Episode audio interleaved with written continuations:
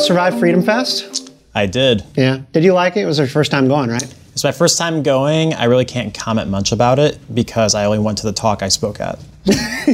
Yeah, I mean, I, I find libertarian, conservative professionals, when they go to conferences, they don't go to the programs. Yeah. Um, they go to meet people, to talk, to hawk their white papers, or get rid of their koozies for their organization. But like, even for friends, like, don't go to the panels. I mean, because I we, we get that stuff all day. Yeah, we yeah, hear yeah. it in the office all day. Oh, not I that have, it's not valuable. I have the wor- best, worst story about that. So there was this guy who, like, he knew I was interested. I was younger. He was ten years older. I'm always bad about that. But um, I got him. I'm always bad about that. But I got him into C PAC for free. So because he's like, hey, you know, I'm just paying so much for my mom right now because she's going through stuff. So I'm like, yeah, you know, I'm, I'm happy to give you one of those, these meant for students, you know, because, like, you really want to go to this. I was dumb. But um, anyway, like, I, I was speaking at a thing, and, like, I told him it's going to be very short. I'm just introing. He didn't even come to that. After all, I, you know, bent over backwards to help this thirty-one-year-old who should have had uh, savings to go to C PAC and, like, a life. Like, oh, I was so pissed that he couldn't even come to that. And um, and he still, like, kind of sniffs around to see if I'm still open. And I'm like, no, you're forty now, and you're terrible. And, like, this was over ten years ago. Oh, yeah. I just, he, he liked one of my photos the other day, and I'm like, get out of my life, like, no. I was just glad. I was just glad to go back to a conference and be yeah. around people who are yes. not scared of everything. I mean, like, there's uh. no masks, and just people just sharing the way that you feel yeah. about how the past year has been, and, like, that felt like a huge relief to me. I will say I was glad as far as Freedom Fest goes, which is a conference that I think anybody should go to. Um, it was better in Vegas than in the middle of South Dakota. I've never been to Rapid City before, um, but being in Vegas, at least, like, everything is on, on top of each other, and you're you can be there for other things, to drink, to go to a party or something like that. But, you know, it is what it is. It's much more walkable. Much more walkable. But I and will they have say, more lifts and Ubers available. Yeah. yeah, but even for walkable in Vegas, you're walking over constant misery. I don't like that city. I don't like yeah. it. I've, Me I've neither. Been, I've been three times.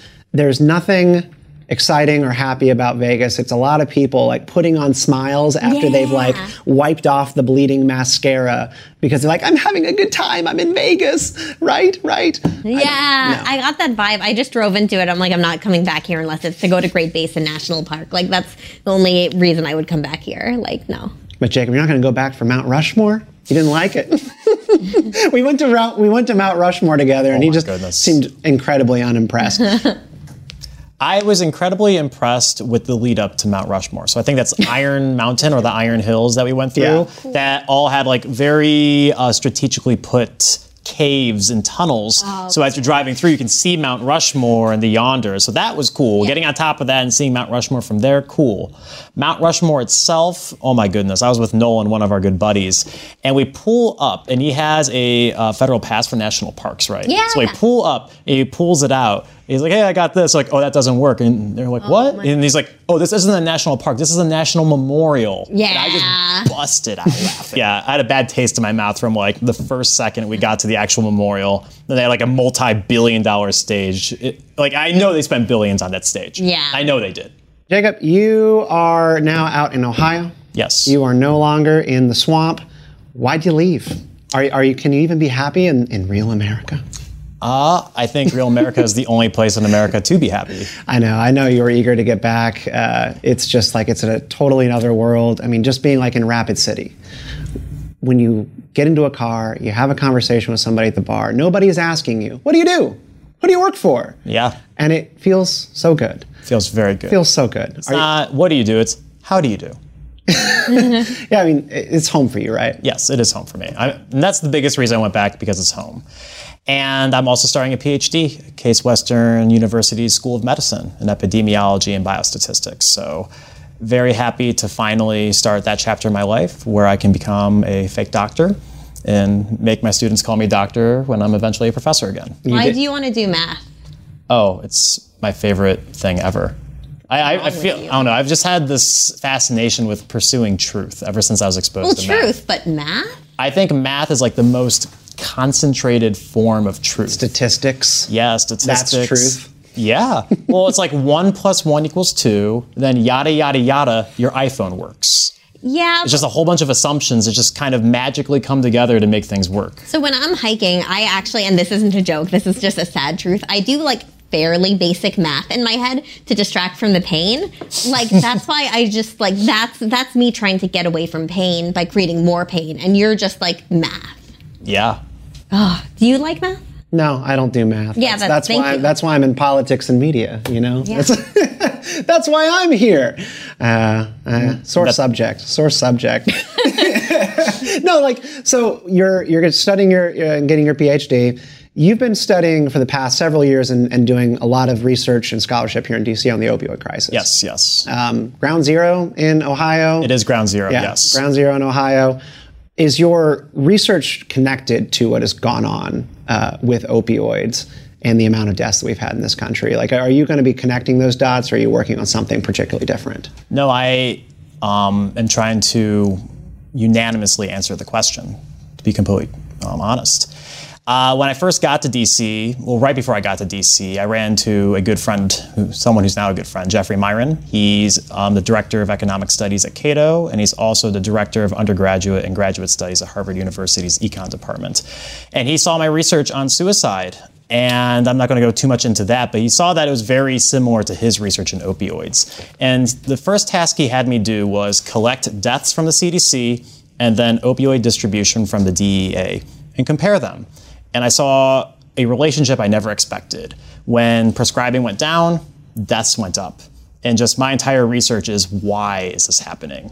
What policies motivated this? Is this just spurious? Is this not causal? Or is there actually a strong relationship between prescribing and deaths? You would think, I mean, obviously the, the intuitive thing would be that uh, big pharma companies are pushing tons of pills on their patients, over-prescribing people, and they are inundated with pills, and therefore they're abusing them. I think I've seen in at least three movies now characters in which they go into their, their bathrooms, and there's just drug vials everywhere. They've got all these pills because their medical companies are just forcing them onto them, and then they're becoming addicts.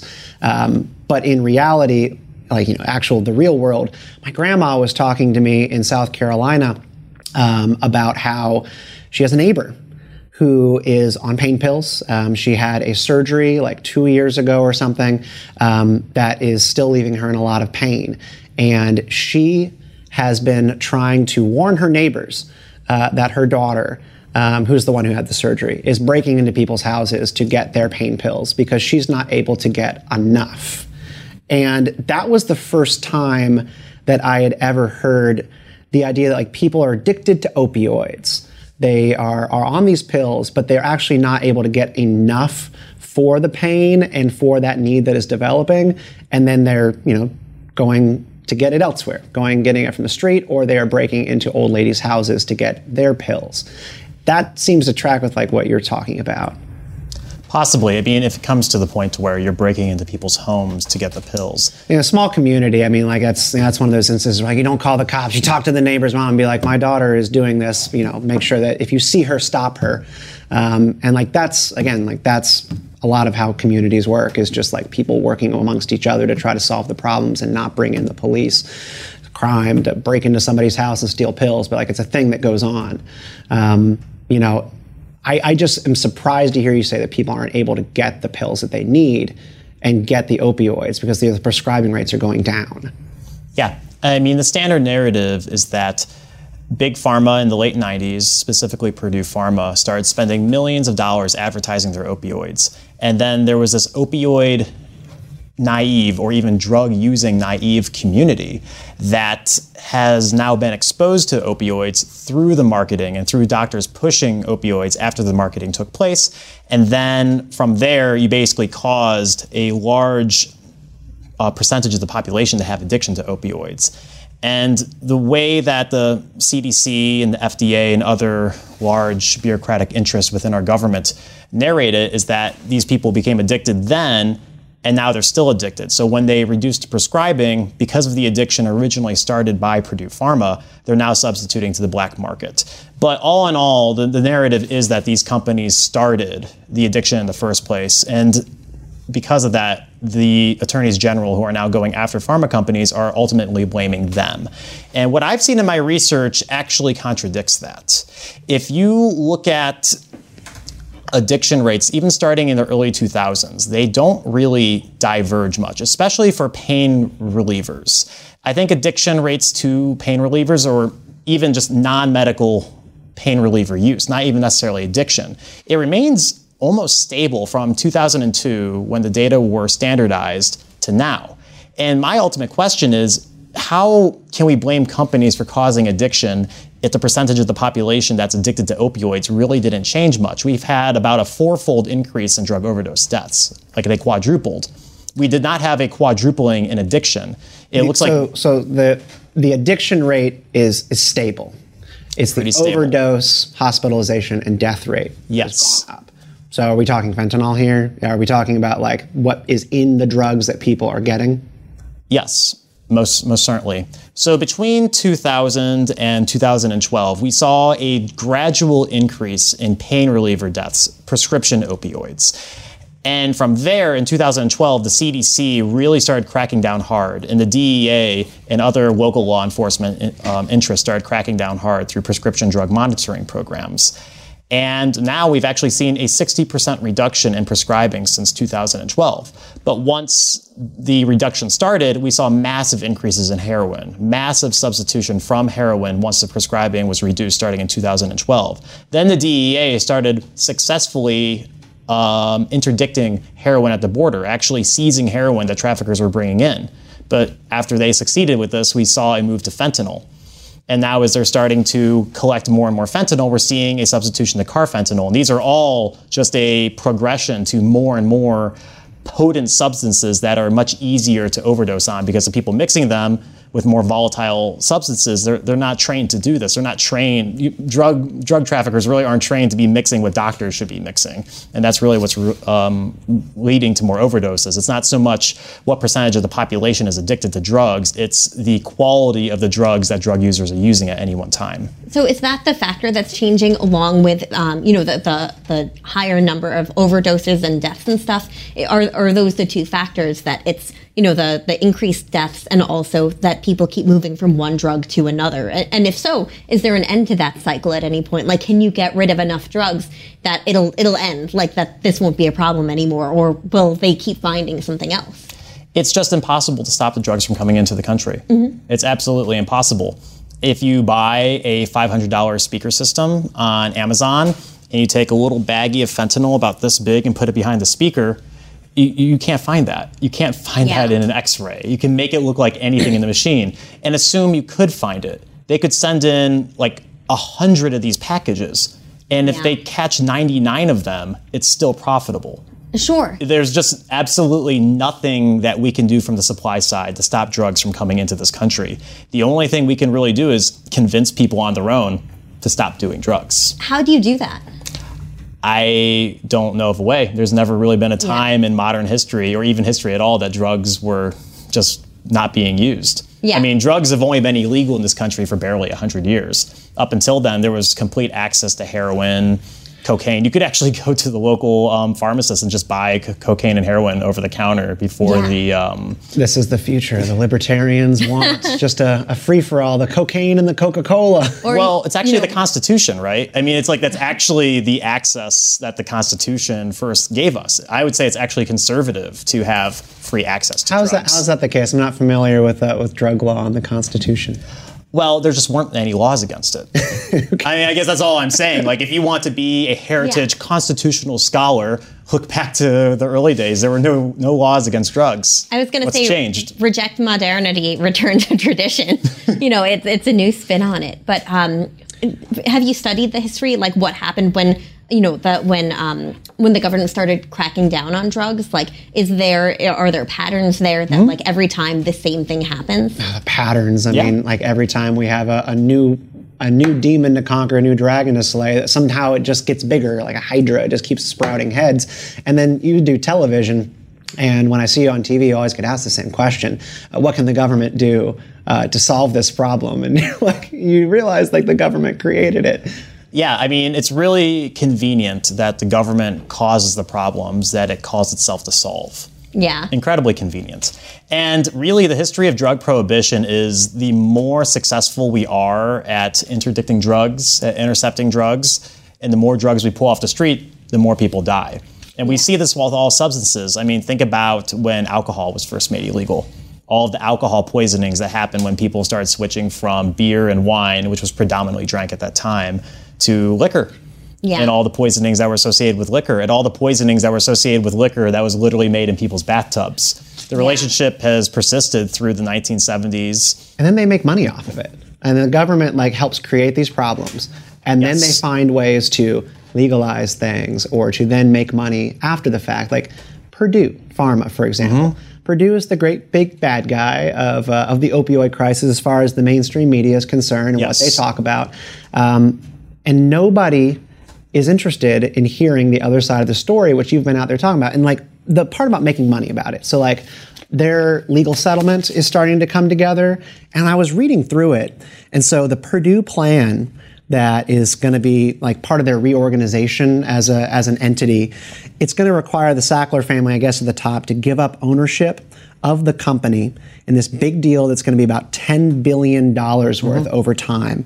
And part of the deal that Purdue is going to do for their settlement reorganization includes um, the value of overdose reversal drugs in the company that they're going to produce, and then money from the deal is going to go to government entities, is what was in the New York Times. Money from the deal with Purdue goes to the government, which has agreed to use it to address the opioid crisis, along with the individual families uh, and the and the victims of the of the crisis itself. It's an incredible, weird shakedown to me. They're going to have them settle and reorganize, and all these A Gs on the on the different states who have the suit against Purdue are agreeing to pull their suits and allow them to reorganize if they give tons of money to the government to solve the problem. Yeah, that doesn't sound quite right. I mean, antitrust enforcement over the past years has been very strange, and even just regular enforcement against companies has been very weird from A Gs. And this is another weird one. I mean, I'm, I'm not saying the government's not even genuinely trying to stop the opioid crisis or that the, the goals aren't earnest, but that does sound weird. Like, if that happens, what do you think the, the outcome is going to be? You know, money to the government from and, and this company broken up, what happens next? I'd say it'd be exactly like what happened with the big tobacco master settlement. Less than one percent of the money is going to go to preventing tobacco use, well, in this case, opioid use, and everything else is going to go into the government coffers. That's it. It's that simple. That's what they do every single time. Yeah. And what's really pernicious about this is that it, in terms of a death crisis, we never really had a death crisis until the government intervened. There's these specific programs called prescription drug monitoring programs. And they were actually started in, I think, two thousand three under the Bush administration. It was basically a competitive grant system where states could apply for a grant. Mm-hmm. The federal government would give them money to create databases to surveil their doctors and patients on opioid prescribing and other Schedule two narcotics. And the only thing that these states needed to do was just allow the Drug Enforcement Administration to have complete access to these um, records without any sort of Fourth Amendment protection. Yeah, so if you look at what Oregon and I think Utah did, they both sued the D E A for accessing the prescription drug monitoring programs, but both times federal courts said, quote, patients and doctors have no expectation of privacy in such a highly regulated market as pharmaceuticals.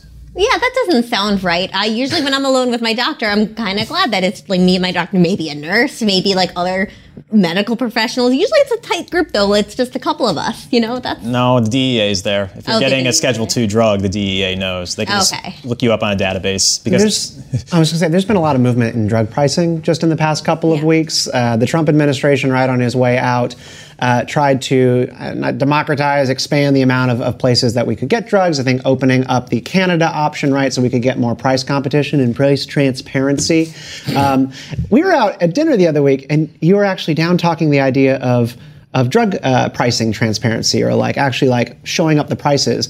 Could you explain why that is? Because I feel like that just went right over my head, why the idea of like drug pricing transparency can actually be counterintuitive to good results for, for patients. Well, I'm against a law mandating transparency.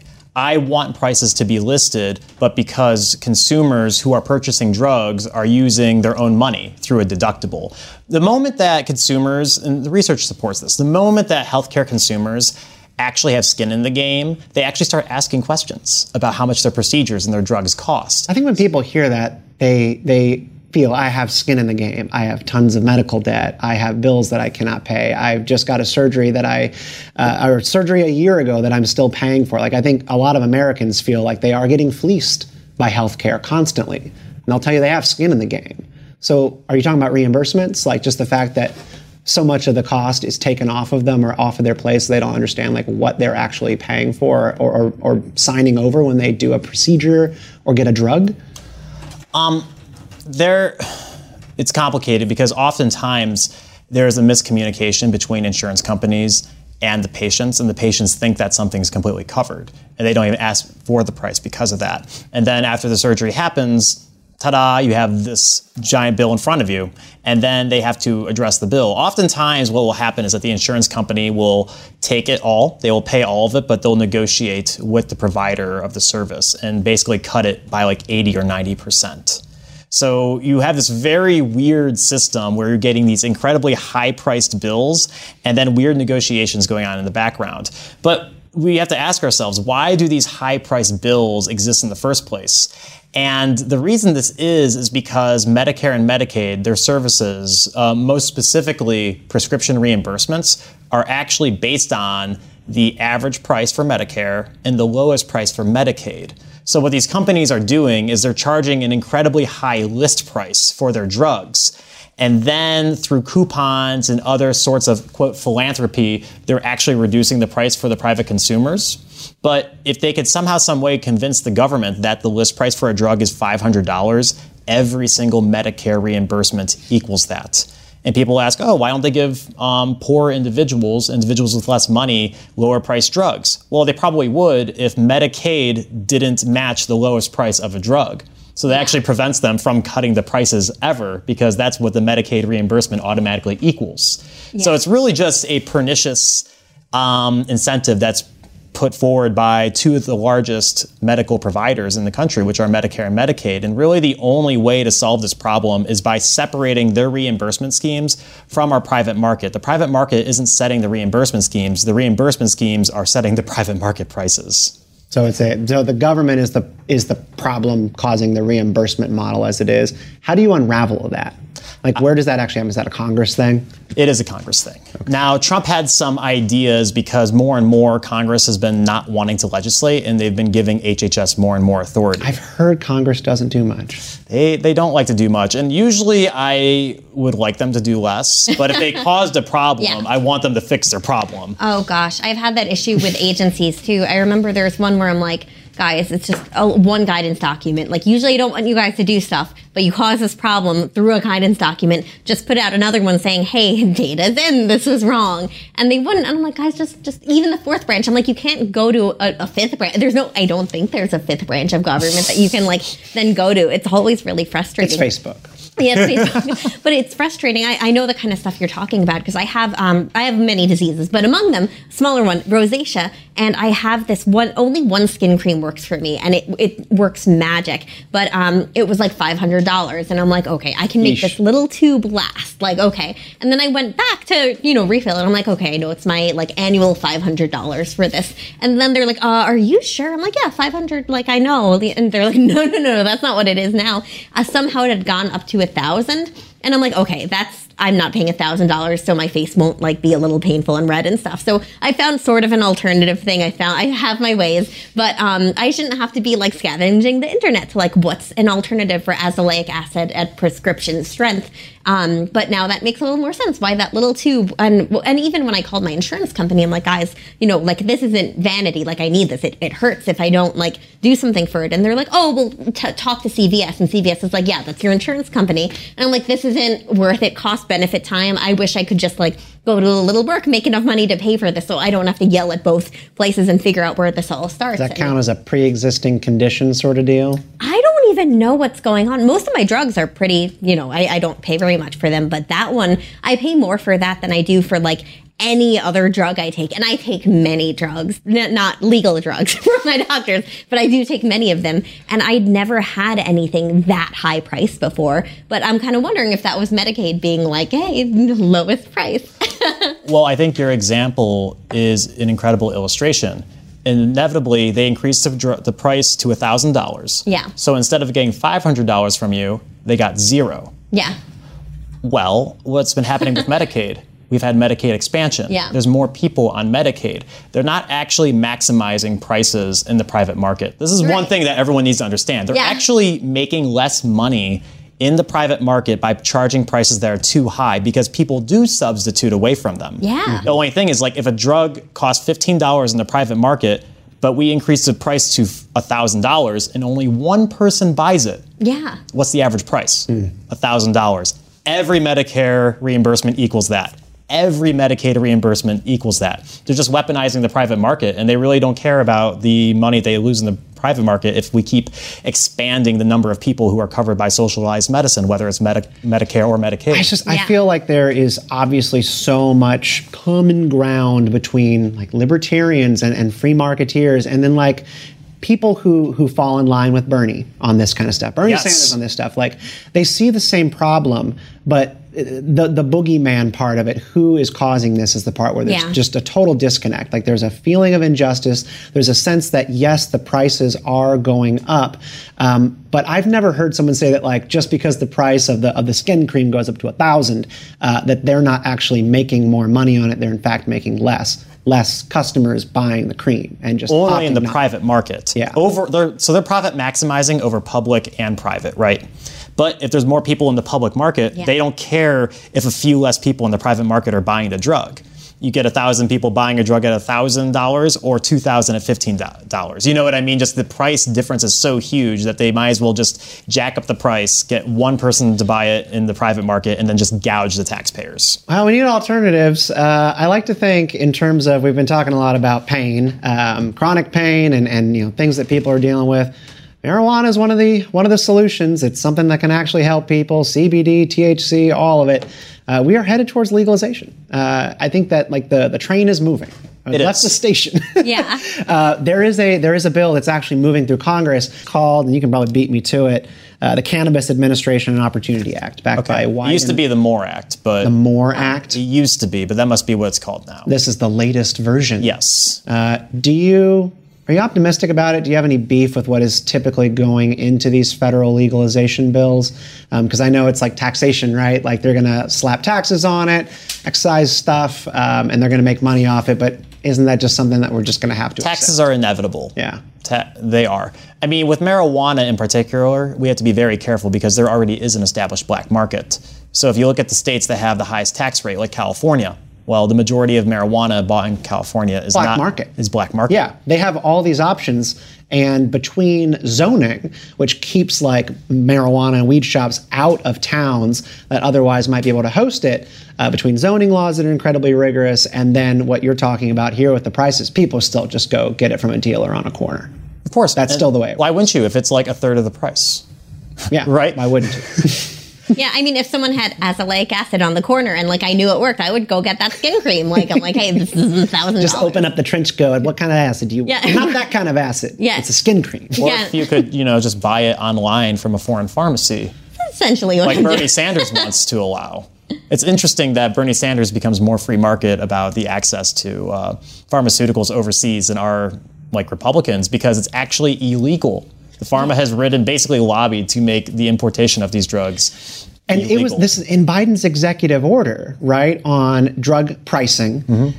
This was something that was in it in the original like draft documents. It was being there was like a whisper campaign yeah. going on that like this was what was in the text of the document. And then when his executive order on drug pricing came out two, three weeks ago, it was gone. Yep. And, I mean, you have to imagine the lobbyists. Oh, the things it. they lobby for. You probably yeah. know this better than I do, but like the thing where you can like not really change a drug a little, but change it a little, and you can extend the patents and stuff. Mm-hmm. Yep. And I'm like, that's that's crap. We shouldn't allow that. It's like, complete garbage. I mean, that actually happened with Purdue Pharma and the F D A. Yeah. So people, a lot of people don't know about this, but I think it was back in two thousand nine, the F D A actually came after Purdue and said they, quote, mislabeled their drugs. We can put aside whether they really yeah. did. But um, in an agreement, basically the F D A said, okay, we're going to extend the patent protection of OxyContin if you make it abuse deterrent. If you make it so, if you crush oh. it up and put it into liquid, it like foams and oh, it's harder to inject. So they actually like made a deal with Purdue Pharma to oh. extend their monopoly while punishing them, if this makes any sort of sense. Yeah, yeah, and that I mean, means other people can't really experiment with making a drug like that better in some other way. Yes. Like, you know, and that could have or been... Or less addictive in some yeah. sort of way. We've just we've got family in Pennsylvania, South Carolina, family in Kentucky, all dealing with this, whether yeah. it is the neighbors yeah. who are having a problem and causing them a problem as a result, or getting involved in market activities that they mm-hmm. shouldn't regarding these opioids. And then you have medical marijuana. Like after that, you know, the marijuana issue, they ask you like, oh, would you like to sign up for medical marijuana for your anxiety, your pain? And then you lose your other rights as a result. Like you sign up for, for medical marijuana, you are signing yes to, I would like less pain in my life, but I would also like to lose my gun rights. Yeah. It's like, it's just, it's no win situations everywhere you turn. It is no wonder that people are so angry. Yeah, I, I'll add one thing, too, that's just kind of interesting. So, again, weird body, but um, opioids don't work well for me uh, with fibromyalgia, um, one of my many diseases. You know, people don't um, absorb opioids, right? Like, I don't have the right receptors. So you would think, oh, maybe marijuana. But for some reason, it doesn't do very much for me. But what does is C B D. When I have body pain, C B D cream is just incredible for it. Taking it orally doesn't do anything, but C B D cream. And then the T S A won't tell you if you can take it on planes or not. They're like, you just have to find out. So I'm like, you know what? I'm going to go for it. Like, I don't think they're going to, like, go after you. You can me, drop it in an amnesty box. Yeah, my C B D cream for love, fibromyalgia. I love, I love the amnesty boxes. But we airport. have all the, I know, I, I always think they're funny. I'm like, oh, I'm glad that this weed can become a citizen. Yeah, it's, where, it's, where, it's where the T S A is just collecting all the good stuff. But like you're saying, it's like you, you don't know if you have rights if you're trying to take care of chronic pain. And, like, for some people like me, that's just like, hey, chronic pain, like, I can deal without it. But it's a lot nicer when I have pain that I can do something about it, but is the T S A going to come after me? Or, you know, for people with medical marijuana, gun rights, it, that's, these ties are really not so great. Yeah, I mean, do you maintain that, like, the medical marijuana thing is not a compromise that we should consider? Like, when talking about, like, different state legislatures legalizing medical marijuana, is that an acceptable compromise, or is it actually wolf in sheep's clothing? I I do not support medical marijuana, because the moment your state legalizes medical marijuana and you get a card, you're put into a database, and you're basically made a second-class citizen. You have no access to guns. It's basically a felony to have a gun, possess a gun, once you're in the medical marijuana database. So whenever I'm pushing for uh, liberalization of marijuana in any sort of way, it's recreational access yeah. only. I, I think recreational access is really the only way to go forward, just so you can pay in cash, not have any sort of record tied to you, yeah. and you have plausible deniability when you're very reasonably exercising your Second Amendment rights. There's also a medicalization problem, that when you medicalize something, it becomes way more overregulated in ways that are counterproductive mm-hmm. to its users. Um, just for example, in uh, with giving diet advice, there are states where, like, if you basically tell someone to eat more vegetables and they pay you for, like, oh, I should eat some cauliflower, like, then um, then that that's a crime. Like, there was um, a, a, um, a mil- I'm not even kidding. Cauliflower crimes. There was a military spouse who had moved from California, where the, the laws are very open there. You can pretty much do whatever, uh-huh. to Florida. They did sting operations on her because she was giving people diet advice and training them. Well, well, you know, I mean, I know you guys can figure it out, but there's one diet advice is available everywhere. For some reason, when money is exchanged for a book, it's okay. But if it's exchanged for that, that's not okay. And it's the medicalization of, like, diet advice. That's not smart. And I kind of worry that it's the same thing here, that people who might not have even a diagnosis yet, like, wouldn't be able to access marijuana. You know, it took me forever to get my diagnoses, but I know I had chronic pain. And even though marijuana doesn't really do anything for me, like, there's a lot of people who that could help. So when you medicalize something, you actually, you know, restrict access, um, take away ability for people who have uh, diagnoses, people who don't. I think that, that that's another kind of regulatory barrier that a lot of people don't realize. It most certainly is. I there's so many factors that go into this that's yeah. hard for me to, like, have a straight opinion, because everyone's unique. Yeah. I mean, some people say, wouldn't it be better if we could give people marijuana instead of opioids? And I'm like, not necessarily. Yeah, yeah it it's, depends on the person. It, it really depends on the person. You know, one of my co-authors told me about the basically the founder of modern American surgery. His name is uh, William Halstead, and he used to have a cocaine addiction. He basically invented all of the procedures that we do in modern surgery. Wow. He was at Johns Hopkins. The idea of residency for doctors before they get their medical license. I know license. He must be a big guy, because I know the name. Like, he invented that. He yeah. invented the idea of residency. Yeah. Very productive guy, maybe the most influential modern doctor ever. Uh-huh. He had a cocaine addiction. Mm-hmm. And then all of his friends stole him, put him on a boat, and then basically forced him to take morphine. What? And he switched his cocaine addiction for a morphine addiction. And then he went on for decades doing work and consuming morphine. Wow. And it's like, is it ideal that he's consuming morphine? And I I, I really want to say no. I, I feel like I always want to say if you can be chemically independent, that's yeah. best. But he's also the founder of Amer- like modern American yeah. surgery. Like, who am I to tell him what to do? It's hard to he's know com- what he would have incredibly been like productive, it. Right? It's like yeah. incredibly productive, and he's doing what he wants to do. And it's like, well, if you're able to do that on opioids, and it seems like millions of people in the United States who have chronic pain are, yeah, let them do it. It that just doesn't seem like an acceptable outcome, like an acceptable message. And like politicians can't go to the stump with that. And that's right. why we have an opioid crisis. yeah, I exactly. mean, that's literally I mean, why we have an opioid yeah. do you, crisis. Do you think, like, you're in Ohio, J D. Vance running for Senate. Uh, mm-hmm. Do you think he gets this at no. all? Do you think he's going to go in the wrong direction? I think he's completely going into the wrong direction. He's feeding into the idea that Purdue Pharma and the pharmaceutical companies are solely responsible and that the government hasn't done anything wrong, which is absolutely absurd. I think if he takes power, he's probably going to do what Portman did, who he's trying to replace, basically causing the policies that caused the crisis in the first place and then exporting them to the rest of the country. J D. Vance is not being endorsed by Jacob Rick. uh, that is uh, well, I don't know. He might run against Tim Ryan. In which case, the lesser of two evils.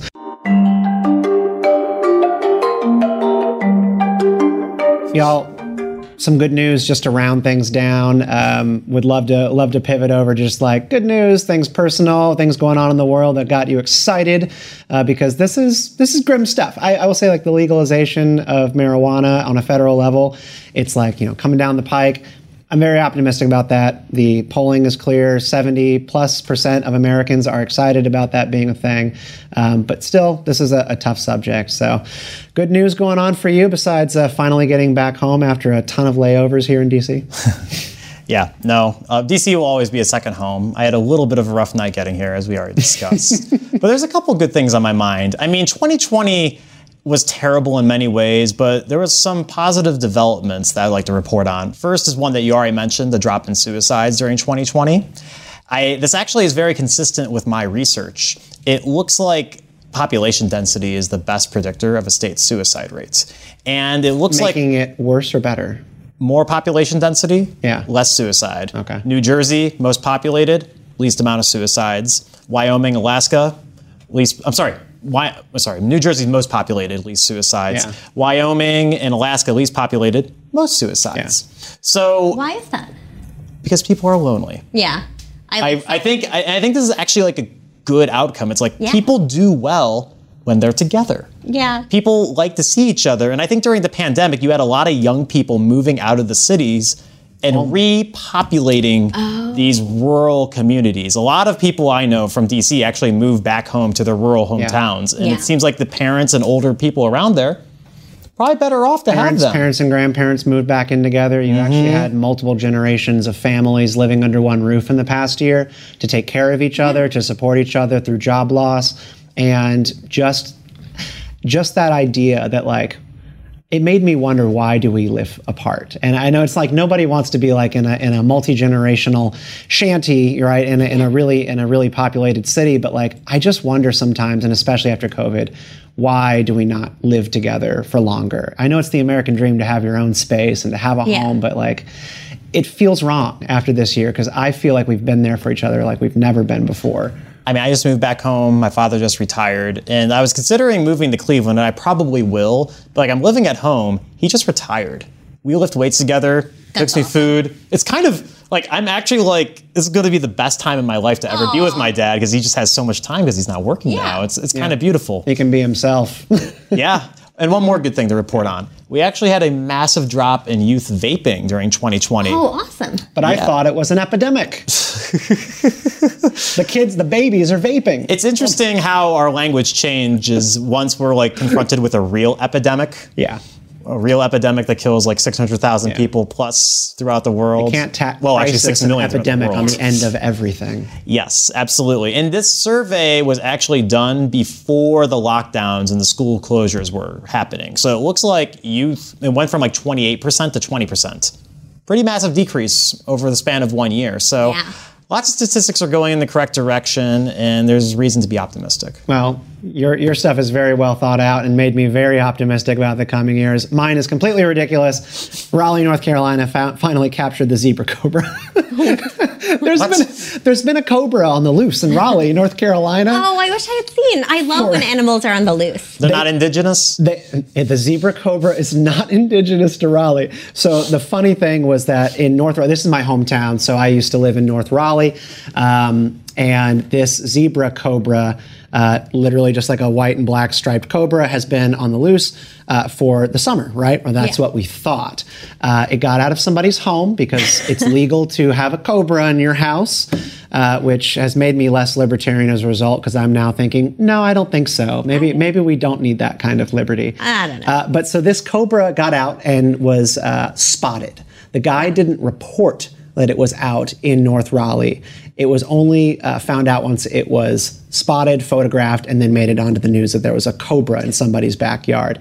And then they find out, once they find out who was registered to have such snakes, that it got out last year.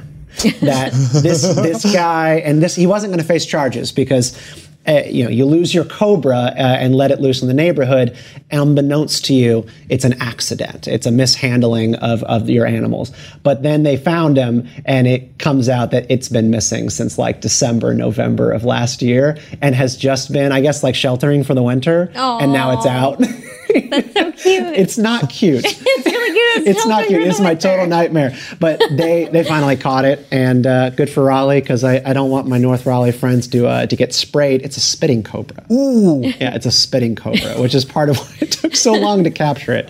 That good, makes sense. Good news. So North Carolina is no longer canceled. It's open for business. Yeah.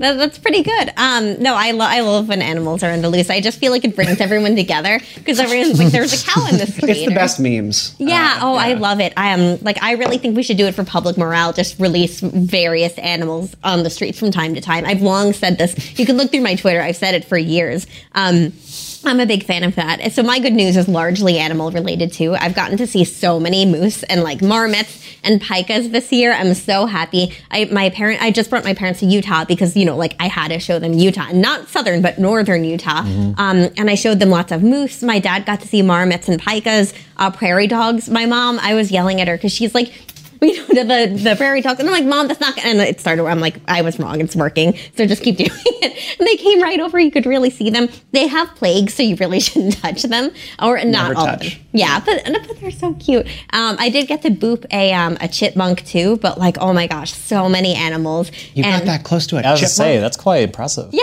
yeah, just its nose. I know. That's nuts. I was so happy. And um, and my dad and I hiked together, but he wasn't up to everything. He, he was adjusting to the altitude. So um, we did like twenty-seven hundred feet on our biggest day together. And I was like, hey, you want to go for four? He's like, no, we're not going for four. But I'm, I'm still eager to get back out to the Tetons after after your recommendation for that hidden lake somewhere in the Tetons. I'm trying to remember is what it? it's called. Secret Lake. Is that it? Secret Lake. That sounds perfect. Yeah, yeah. It's one of those. Yeah. It's beautiful. I, I, we tried to make it all the way out there. I mean, it was like fifteen miles. Yeah. Uh, to get there, and we, we tapped out around twelve because yeah. if we didn't turn around then, we wouldn't have made the ferry back, yeah. and we would have been trapped on this on this mountain with bears. Yeah, yeah, there's uh, a lot of dark. bears there. I saw a bear on that hike. Um, I'm hopefully doing Tetons a third time next year to actually summit the middle and south Tetons. I got to the saddle this year, and it wasn't bad, but um, I mean, besides like sliding down ice and using an axe to like self-arrest and stuff, aside from that, it wasn't too bad, but it was just, we were tired. We had car- we'd gone five miles, twenty-five hundred feet with like forty pounds on our backs, and then we got to forty-seven hundred feet total. By then we were tired, and the there were ice cliffs, and we're like, we're not gonna climb ice cliffs right now. Like this, we came for like walking, not like climbing ice cliffs. So next year. Well, I do not want to have to find new co-hosts for the show. You might. Uh, so, it's fine. Yeah, when you are eventually killed by a moose. Uh, there, it'll be there. Yeah. Mm-hmm. Moose are more dangerous. I know, I know. But people think they're friendly and they're not. But they're so, so cute. Oh. Jacob Rich, Shoshana Weissman, always fun. Uh, that is it for this edition of Right Now. Thank you to all our new subscribers for joining the fam. Uh, you can follow us on social media at RightlyAJ, pretty much Twitter, Facebook, Instagram. We are there. We have a new episode for you every Thursday, along with a new weekly video from Gothix about canceling cancel culture. Really great YouTube creator, and we are so happy to have her in the Right Now family. Our newsletter, Unfettered, is also up and running for you as well. There's a link to that in the info for this episode down below on your podcast or here on YouTube. So, till next time, always ask why, stay out of line, be a bug in the system. We'll see you soon.